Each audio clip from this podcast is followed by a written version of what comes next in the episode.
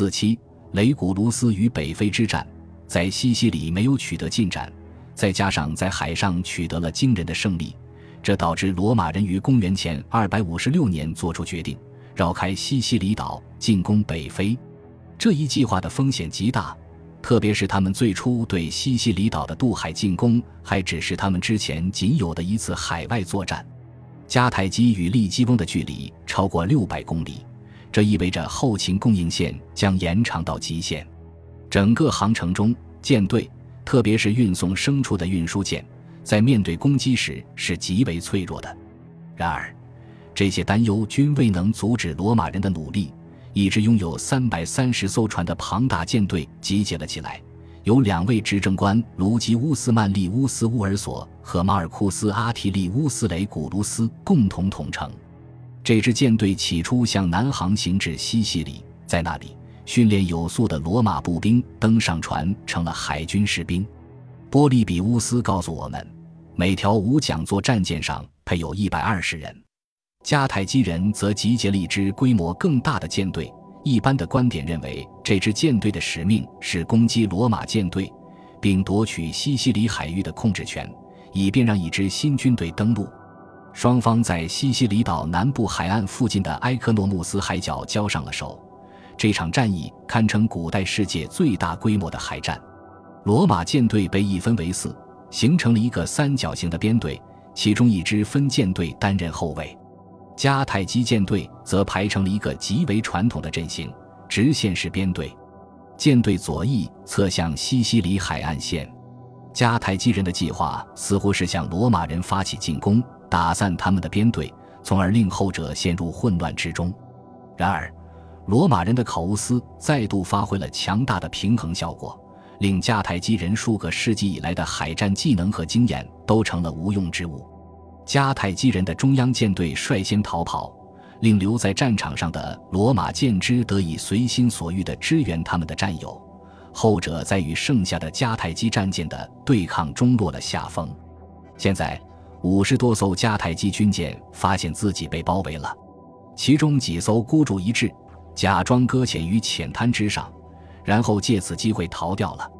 然而，谁也无法掩盖这样一个事实。埃克诺穆斯之战对迦太基人而言是一次彻头彻尾的失败，总共有九十四艘迦太基军舰被击沉或俘虏，而罗马人仅损失了二十四条船。战败的迦太基舰队进行了重组，地点可能是在利利贝乌姆。为了获取喘息之机，舰队指挥官之一的汉诺奉命前去与罗马人进行和谈。按照罗马作家瓦莱里乌斯·马克西穆斯和其他人所讲述的故事，罗马人据说曾考虑扣押这个迦太基人，但汉诺设法使罗马人相信，如果他们把他关了起来，那么他们就和迦太基人是一路货了。随后他成功的逃脱。迦太基指挥官意识到，如果他们在前往北非的途中与罗马舰队对峙的话，那么他们在数量上将处于严重的劣势。于是决定拆分残余的舰队，哈米尔卡留在西西里，汉诺则率领大批舰只返回迦太基。与此同时，罗马舰队继续朝北非进发，在阿斯皮斯镇附近登陆。他们迅速占领了该镇，并在此等候罗马的下一步指示。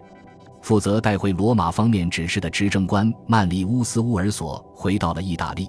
将另一位执政官雷古卢斯连同一支由四十艘舰船、一点五万名步兵和五百名骑兵组成的队伍留了下来。对于如此冒险的计划，罗马元老院显然尚未做好任何应对的准备。罗马军队按兵不动，随后又撤走了大半。这对迦太基人来说是天赐良机。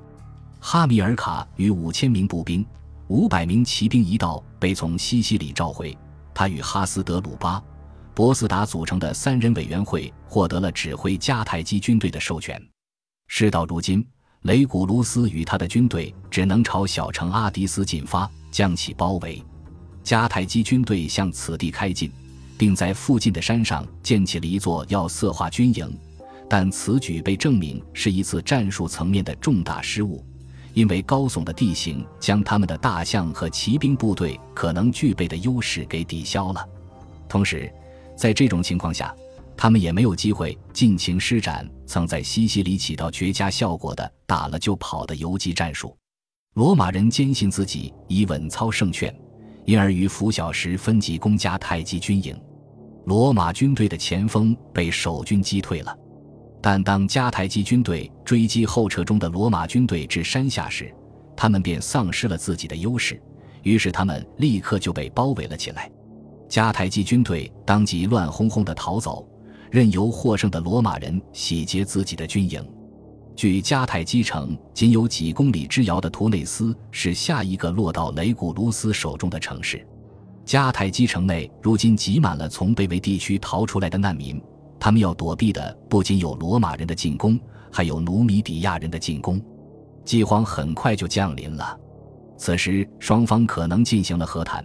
不过尚无法确定是哪一方率先提出议和的。波利比乌斯的记载说是雷古卢斯，此人迫切希望能在自己的执政官任期结束之前凯旋。其他文献，包括狄奥多罗斯和李维的作品，则极为坚定地认为是迦太基一方主动求和的，为的是避免遭到彻底灭亡的命运。事实上，雷古卢斯提出的议和条件极为苛刻，以至于根本无法为迦太基人所接受。罗马将军要求迦太基人完全撤离西西里和萨丁尼亚，释放所有的罗马战俘，为全体迦太基战俘支付赎金，赔偿罗马人的全部军费，并向罗马缴纳年贡。此外，今后迦太基人只能在得到罗马人批准的情况下发动战争或进行和谈，他们只准保留一艘战舰。无论何时，只要罗马人需要。他们都必须供应五十艘三桨座战舰，这些条款本身清晰地表明了雷古卢斯是何等坚信他将获得一场决定性的胜利。然而，意想不到的情形发生了，他令罗马人必胜的信心化为了泡影。迦太基人最终承认他们自己的指挥官身上存在着诸多不足之处，于是他们在希腊大陆招募了一批新的雇佣军。其中包括一位经验丰富的斯巴达军事长官山西普斯，此人立刻看出了迦太基将军在战术层面犯下的失误，他很快就赢得了迦太基最高统帅部的信任，后者任命他为高级顾问，负责监督军队的训练工作。